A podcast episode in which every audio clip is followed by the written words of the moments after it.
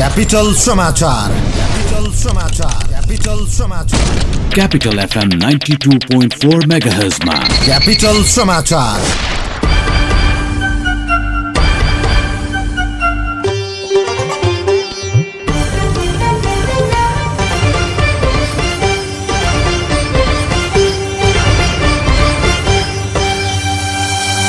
नमस्कार दिउँसो तीन बजेको क्यापिटल समाचारमा स्वागत छ। उपस्थित छु म डाकमान सुरुमा मुख्य समाचार। वैदेशिक रोजगारीमा जाने कामदारको सहजताका लागि आजदेखि प्रदेश स्तरबाटै श्रम स्वीकृति सुरु। पहिलो चरणमा जनकपुर र बुटवलबाट सेवा उपलब्ध। प्रस्तावित प्रधान न्यायाधीश राणाको संसदीय सुनवाई जारी। उजुरीकर्ताको विषयमा राणाको जवाफ मागिँदै बङ्गलादेशमा जारी निर्वाचनका क्रममा झडप हुँदा दुईजनाको मृत्यु सुरक्षा व्यवस्था थप मजबुत बनाइयो। र राष्ट्रिय फुटबल टिमको मुख्य प्रशिक्षकमा कालिनलाई ल्याउने तयारी औपचारिक निर्णय गर्न एन्फाको टेक्निकल कमिटी बैठक बस्दै। ल त यो पालि नै फेल भएछ। के गरेर खान्छ सय तैले? पढाइ छैन खाडी नै जाने भइस् त। पढाइ नभएर के भो त? सिप चाहिन्छ खान र लाउन। अनि देश र विदेशमै काम पाइने। एस्काभेटर तालिम सिक्न जानुपर्छ सिटिई द्वारा सम्बन्धन प्राप्त। निजी क्षेत्रको एक मात्र आठ वर्षदेखि सञ्चालित construction equipment training and service centre प्राली त्रिपुरेश्वरमा जहाँ दक्ष अनुभवी इन्जिनियर र अपरेटरहरूबाट प्र्याक्टिकल सहितको एस्काभेटर अपरेटर तालिम दिइन्छ। त्यसैले सिप सिक्ने किनकि सिप नै शक्ति हो। फोन नम्बर सन्तानब्बे पाँच दस अन्ठानब्बे तिन तिन तिन सन्तानब्बे पाँच दस अन्ठानब्बे तिन तिन तिन।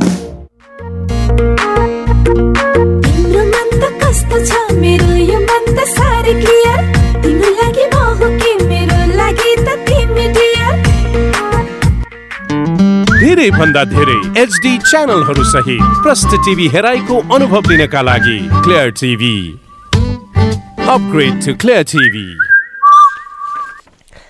capital समाचार तपाईँ मोरङको radio Sarangi one one point three megahertz र पोखराको radio Sarangi ninety three point eight mega सहित देशभरका विभिन्न एफएम स्टेशनहरूबाट एकैसाथ सुनिरहनु भएको छ अब समाचार विस्तारमा वैदेशिक रोजगारीमा जाने युवाहरूलाई लक्षित गरेर प्रदेश स्तरबाटै श्रम स्वीकृति दिन सुरु गरिएको छ। वैदेशिक रोजगारीसँग सम्बन्धित सेवालाई विकेन्द्रित गरी सरल र सहज बनाउन सरकारले आजदेखि सातै प्रदेशबाट श्रम स्वीकृति दिन सुरु गरेको हो। पहिलो चरणमा आज प्रदेश दुईको श्रम तथा रोजगार कार्यालय जनकपुर र प्रदेश पाँचको बुटवलबाट श्रम स्वीकृति लगायत वैदेशिक रोजगारसँग सम्बन्धित सेवा सुरु गरिएको श्रम रोजगार तथा सामाजिक सुरक्षा मन्त्रालयले जनाएको छ। प्रदेश स्थित ती कार्यालयबाट प्रारम्भिक चरणमा पुनः श्रम स्वीकृति प्रदान गर्ने वैदेशिक रोजगारीसँग सम्बन्धित इजाजत रोजगारी सम्बन्धी इजाजत पाएका संस्था र तालिम एवं अभिमुखी अभिमुखीकरण संस्थाको अनुगमन तथा नियमन लगायतका काम हुनेछन्। सरकारवालाबीच वैदेशिक रोजगारीको सूचना तथा जानकारी सम्प्रेषण गर्ने एवं गुनासो सुनवाई गर्ने सेवा प्रवाहलाई सहजीकरण गर्ने लगायत काम पनि प्रदेश स्तरमै हुने मन्त्रालयको भनाइ छ। अन्य प्रदेशमा अन्य प्रदेशका श्रम तथा रोजगार कार्यालयमा पनि वैदेशिक रोजगारसँग सम्बन्धित सेवा प्रवाह गर्ने व्यवस्था अन्तिम चरणमा पुर्याइएको मन्त्रालयले जनाएको छ।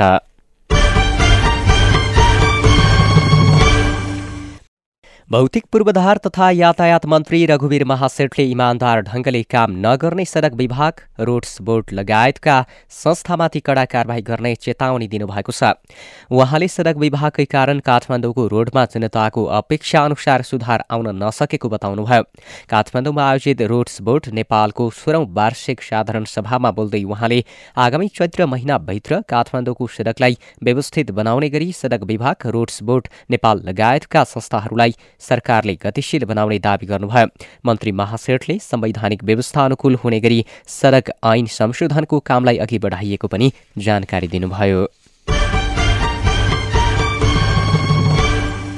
नेपाल कम्युनिष्ट पार्टीका महासचिव नेत्र विक्रम चन्द विप्लवले पार्टी प्रवक्ता खड्गबहादुर विश्वकर्माका नाममा सरकारले पक्राउ पूर्जी जारी गरेकोमा आपत्ति जनाउनु भएको छ।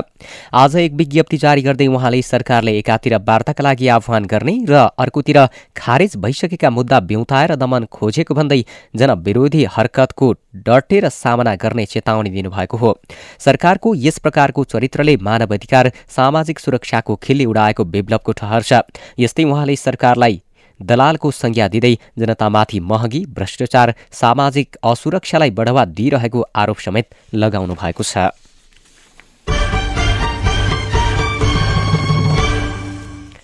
सिन्धुपाल्चोकको गुफाडाँडामा भोलिदेखि सुरु हुन लागेको राष्ट्रिय जलवायु सम्मेलनको सम्पूर्ण तयारी पूरा भएको छ।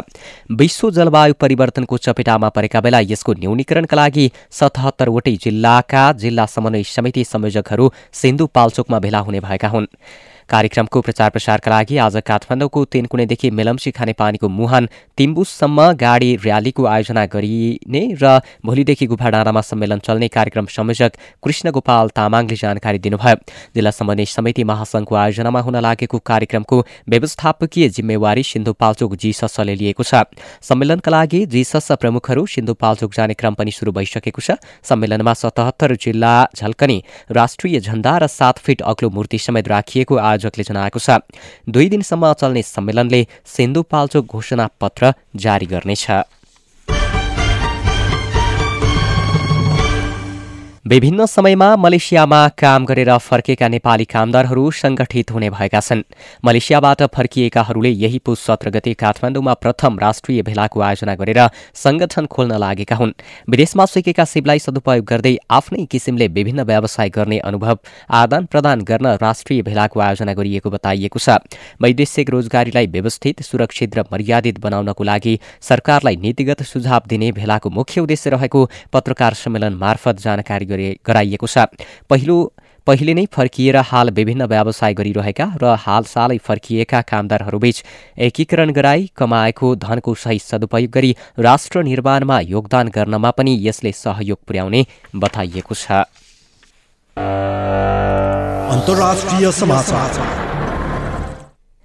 बङ्गलादेशमा मतदानकै क्रममा भएको झडपमा परि दुईजनाको मृत्यु भएको छ। मतदानकै सिलसिलामा विभिन्न ठाउँमा हिंसात्मक घटना भएर दुईजनाको मृत्यु भएको अधिकारीहरूले बताएका छन्। विपक्षीहरूले मतदान केन्द्रमा आक्रमण गर्न थालेपछि प्रहरीले चलाएको गोलीबाट ती व्यक्तिहरूको मृत्यु भएको जनाइएको छ।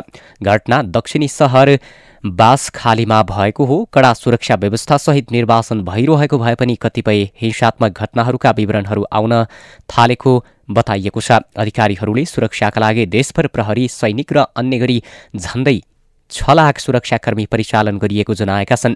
हिंसात्मक घटनाहरू बढ्दै गएपछि सुरक्षा व्यवस्थामा कडाई गरिएको पनि अधिकारीहरूको भनाइ छ। सुरक्षाकर्मीहरूलाई विभिन्न समूह तथा तहमा विभाजन गरेर मतदान केन्द्रदेखि गाउँ गाउँसम्म खटाइएको छ।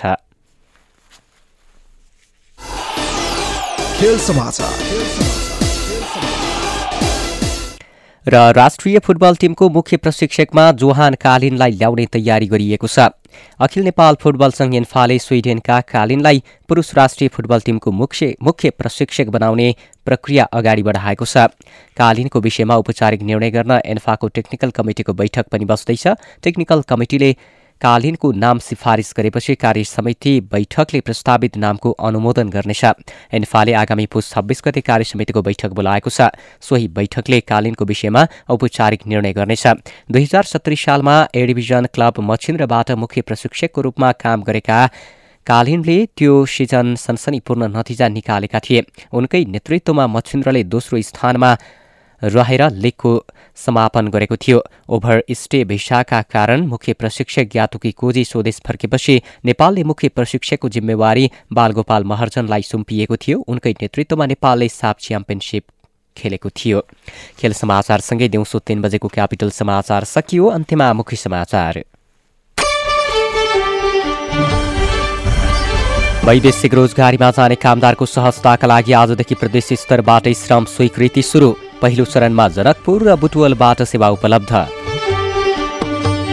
प्रस्तावित प्रधान न्यायाधीश राणाको संसदीय सुनवाई जारी उजुरीकर्ताको विषयमा राणाको जवाफ मागिँदै।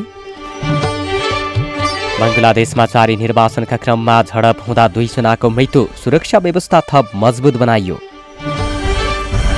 र राष्ट्रिय फुटबल टिमको मुख्य प्रशिक्षकमा कालिनलाई ल्याउने तयारी औपचारिक निर्णय गर्न एन्फाको टेक्निकल कमिटी बैठक बस्दै। अहिलेलाई क्यापिटल समाचार सकियो। हाम्रो अर्को बुलेटिन अपराह चार बजे हुनेछ। डाकमान राई बिदा हुन्छु। नमस्कार।